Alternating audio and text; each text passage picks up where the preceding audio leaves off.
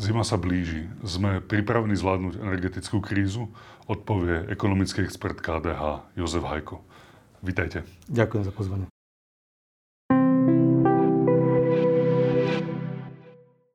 Pán Hajko, kým sa tak dostaneme možno hlbšie k téme, možno si povieme o nejakých návrhoch, ktoré KDH chce v tejto veci ponúknuť, vo veci riešenia energetickej krízy. Čo sa to s tými energiami vôbec stalo? Nejdem teraz vysvetľovať príčiny, ale pred akými problémami stojíme. Prvá vec, dostatok energií, či ich bude dosť. Druhá vec, cena tých energií je veľmi vysoká. A ak ich budeme kompenzovať domácnostiam, firmám, tak je tu tretia otázka. Z čoho? Napriek tomu, že nechceme ísť do tých príčin, len jednou vetou. Čo je to za kumulácia dôvodov, ktorá vyvolala takýto možno až skokový nárast cien, najmä teda elektriny, plynu a napokon aj tých pohonných hmot? Tých príčin je viac, ale začnem, že prvá príčina je pandémia. Málo kto si to uvedomuje, ale cez pandémiu sme sa ináč správali ako po nej. To znamená, nastal veľký dopyt po energiách po pandémii, tým pádom pochopiteľne na trhu cena rastie. Druhá vec je, že cez pandémiu sa v podstate tlačili nekryté peniaze len aby ostala zamestnanosť, aby sa pomohlo domácnostiam. A tieto peniaze ľudia používajú a pochopiteľne nastal tu zase ďalší, ešte väčší dopyt po energiách a postavných materiáloch, vidíte to všetko dražie. No a ešte poviem dve. Jedna je určite vojna na Ukrajine, a príjmanie sankcií voči Rusku, to nám úplne rozkolísalo trhy na celom svete. A tá štvrtá, o ktorej sa málo hovorí, je tiež politika, zelená politika Európskej únie. Tam je viac príčin, máme tu Green Deal, máme tu systém emisných povolení, ktoré nám zdražujú, mimoriadne nás zdražujú elektrickú energiu z uhlia napríklad. A to potom má vplyv aj na ďalšie ceny. Identifikovali ste ako taký hlavný problém nedostatok energií. Prečo? Prípadne ako to ideme riešiť? Viete, čo je to veľmi jednoduché. Keď e, majú energetické firmy e, nízke zisky, mali sme nízke ceny a majú nízke zisky, tak tým pádom sa im neplatí investovať. My dnes napríklad zapasíme s tým, že nemáme kapacity energetické. Ako príklad poviem terminály na splňovanie skvapalneného zemného plynu. Ten, ktorý sa dovezie, dajme tomu, zo Spojených štátov cez oceán, tak ho niekde treba dať do plynného skupenstva, to sú tie terminály. Tie sa teraz budujú. Nemáme napríklad dosť tankerov na svete. Takže zase to je len jedna z príčin, tých príčin je pochopiteľne viac, ale rastie dopyt po energiách v Číne, rastie dopyt po energiách v Indii a tak ďalej. A svet je previazaný a tie zdroje sú obmedzené, takže pochopiteľne, že čím je väčší dopyt pri obmedzených zdrojoch, tak tým je väčší tlak na ceny a vlastne aj nedostatok potom z toho vychádza. Spomínate ceny, to bola tá druhá vec, ktorú ste identifikovali, že toto nás čaká rast cien na aký cenový náraz sa ešte máme pripraviť, alebo kedy to prepukne, lebo sa mi zdá, že zatiaľ to ešte takí možno bežní ľudia necítia, firmy už skôr. Ako je to teda s cenami? Domácnosti to necítia preto, pretože máme vlastne regulované stropné ceny. Mm. Čo sa týka plynu a energie pre domácnosti a pre malé firmy. Tie platia do konca roka. Dôležité, aké budú od začiatku budúceho roka. Čo tam očakávate? Na to je vzorec, podľa ktorého sa počítajú ceny pre regulované subjekty, to znamená domácnosti a malé firmy. Je na to regulačný úrad, ktorý podľa toho vzorca postupuje. Ale je jasné, že keby ten vzorec použil tak, ako sa používal minulé roky, hoci je teraz trošku zmenený, ale je tak, tak tá cena je obrovská budúci rok, niekoľkonásobne napríklad pri elektrickej energii. Takže oveľa dôležitejšie teraz ako práca regulačného úradu bude práca vlády. To znamená, že vláda musí nejakým spôsobom kompenzovať tie trhové ceny, pretože regulačný úrad vychádza iba z trhových cien. Hej. Takže keď vláda povie, že budeme kompenzovať, tak napríklad v prípade elektriny prijala memorandum so slovenskými elektrárnami, že nasledujúce dva roky budú ceny zastropované určným spôsobom. Len otázka je, či sa to schváli, pretože to podlieha schváľovaniu Európskej komisie a tam to stále v Bruseli stojí.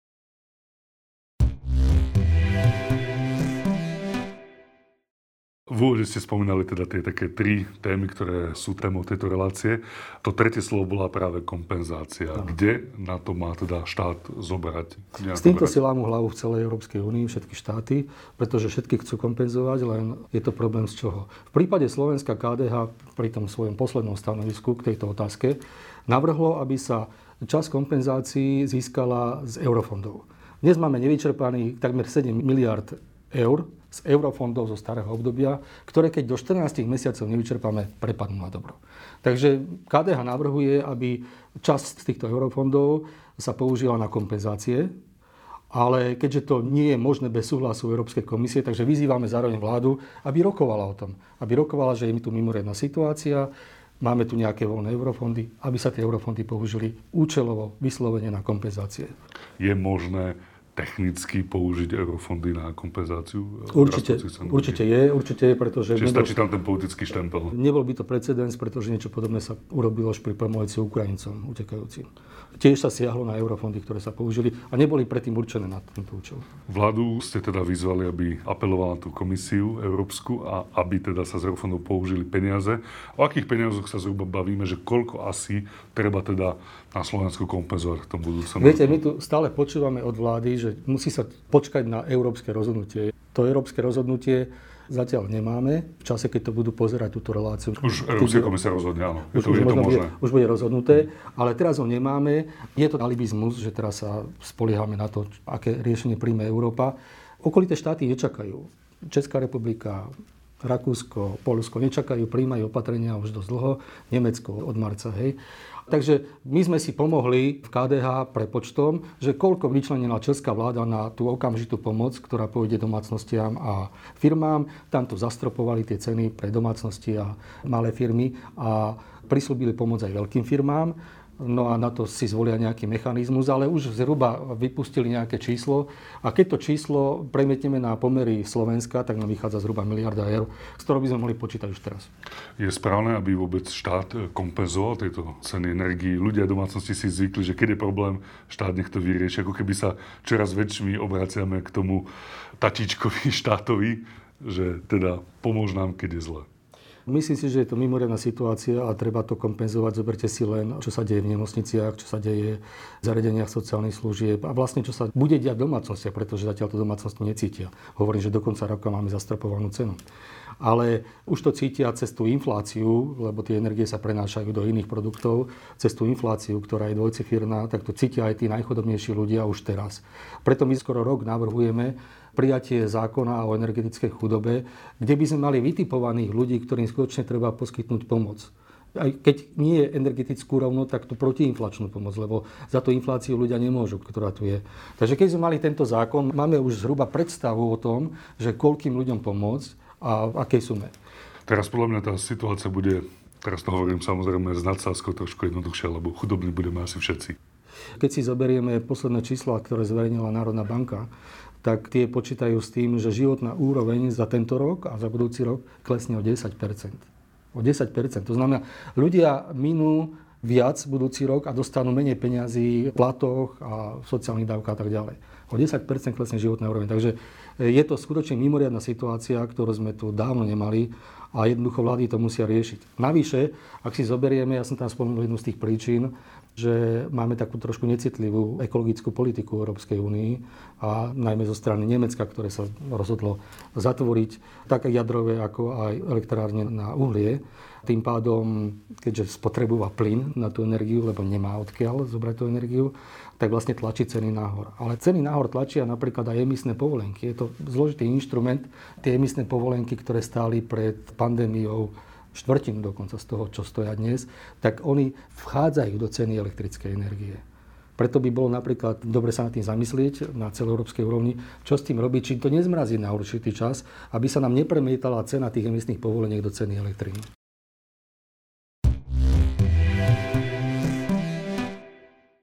Zaznelo aj v tej takej politickej diskusii naozaj množstvo názorov, že čo teda robí. Ja si tak pamätám napríklad na návrh na zoštátnenie slovenských elektrární. Veľa názorov smeruje aj k takému akému si odstrihnutiu sa od energetickej burzy, povedzme v Lipsku a podobne. Samozrejme povolenky Green Deal. Je vôbec nejaká možnosť z tohto roztočeného kolečka nejako von a možno byť úplne iluzórne, možno samostatný, zabezpečiť si tú energiu nejakým spôsobom mimo tejto vonkajšie vplyvy? My už máme zákon, ktorý v tom núdzovom stave umožňuje doslova zavrieť hranice a to, čo si tu vyrobíme, tak to si tu spotrebujeme. Pri tej elektríne by sme to, dajme tomu, zvládli, pri plyne to je veľa horšie, ale nemáme, ale nemáme, nemáme vlastný zdroj. Nemáme, nemáme vlastný zdroj na plyn. Ale aj keby k tomu došlo, nemyslím si, že by to bolo nejaké šťastné riešenie, pretože si zoberme, že tie elektroenergetické trhy sú mimoriadne previazané. Slovenské elektrárne, ja neviem, predali na dva roky elektrínu do zahraničia, predali hlavne do Nemecka. To znamená, že my si nemôžeme dovoliť zavrieť hranicu a tí zákazníci, ktorí majú dostať tú elektrínu vonku, tak ju jednoducho nedostanú.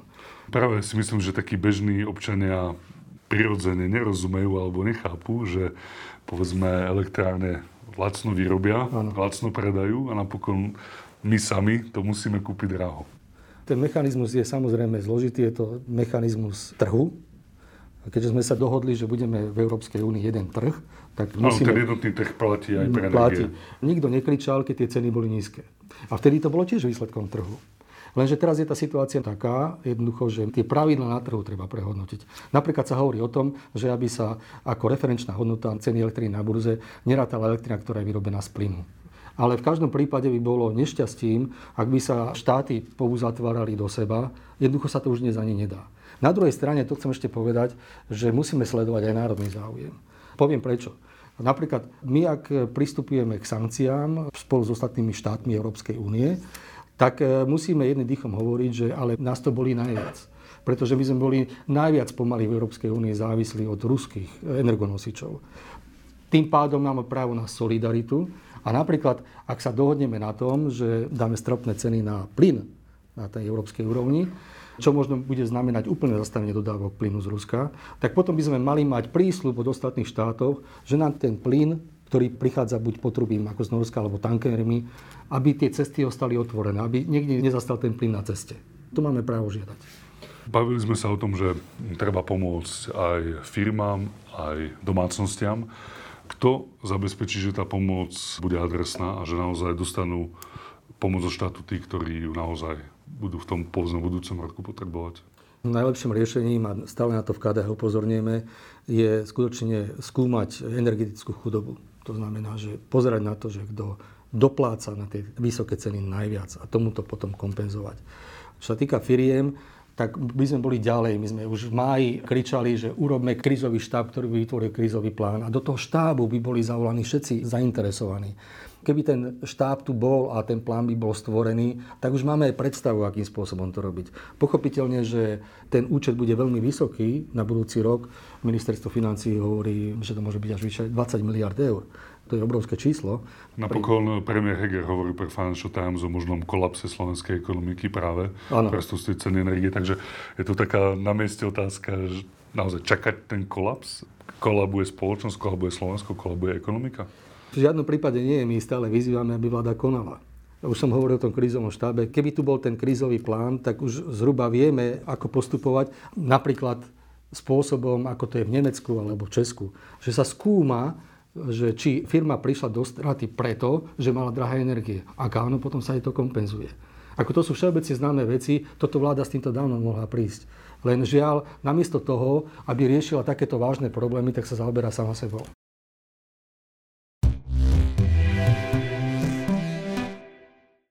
Z pohľadu takého bežného občana skúsme na záver. Vidno tam niekde aj to povestné svetlo na konci tunela. Čo môže taký bežný človek robiť? Má šetriť, má nakúpiť to palivové drevo, ktoré nie je a čo ak v tom byte si tým drevom zakúriť nevie.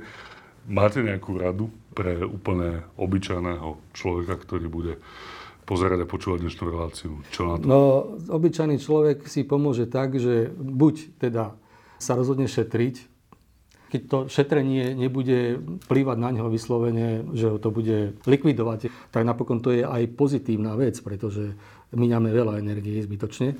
A druhá vec, to aj radím mnohým ľuďom, že ak má niekto voľné peniaze, tak by mal tie peniaze investovať do všetkého, čo mu v budúcnosti ušetrí energie. To znamená, že zateplí svoj dom, vymení si zdroj tepla, ja viem, že teraz už na to nie je veľa času, ale očakávame, že tie energie budú drahé ešte dosť dlhý čas, takže kto má možnosti, mal by investovať a šetriť. Zase to spomeniem, pre KDH to nie je nová vec. My sme už v máji vyzývali vládu, aby prišla s masívnym programom, ktorý umožní ľuďom šetriť plyn. To znamená, nie tak paberkovať s nejakými 6 tisíc domami ročne, čo máme z fondu obnovy, ktoré sa majú takto rekonštruovať, ale urobiť niekoľko násobok toho. Nejakú výraznejšiu inekciu. Výraznejšiu, výraznejšiu. Na úplný záver, prečo teda váš hlas vypočutý nebol? v podstate, aspoň z toho, čo som si aj pozrel tlačové správy KDH, tak de facto viac ako rok apeluje a vyslovene len ako o energiách ste vyzývali vládu k mnohým, mnohým krokom. Neviem, to je otázka asi pre tých, čo sedia vo vláde. Ale na druhej strane beriem to, že nie sme parlamentná strana, ale v každom prípade už nech sme v akékoľvek pozícii, tak nám nikto nezabráni, aby sme prichádzali s takými návrhmi, ktoré budú orientované práve na občanov. Na budúce, keď sa stretneme v relácii, to, dúfam, že to bude na ľahšiu tému. A mám teda nádej, že keď najbližšie bude našim hostom ekonomický expert KDA Jozef Hajko, tak to bude s nejakými lepšími správami ja, spoločnosť. Ja verím, že z tejto situácie sa dá výjsť a dokonca to môžeme vnímať ako príležitosť. Že znižíme svoju energetickú závislosť a tým pádom nám bude vlastne všetkým lepšie v Európskej únii. Hovorí Jozef Hajko, ekonomický expert KDH. Veľmi pekne vám ďakujem, že ste dnes boli v Čo na to. Ďakujem za pozvanie.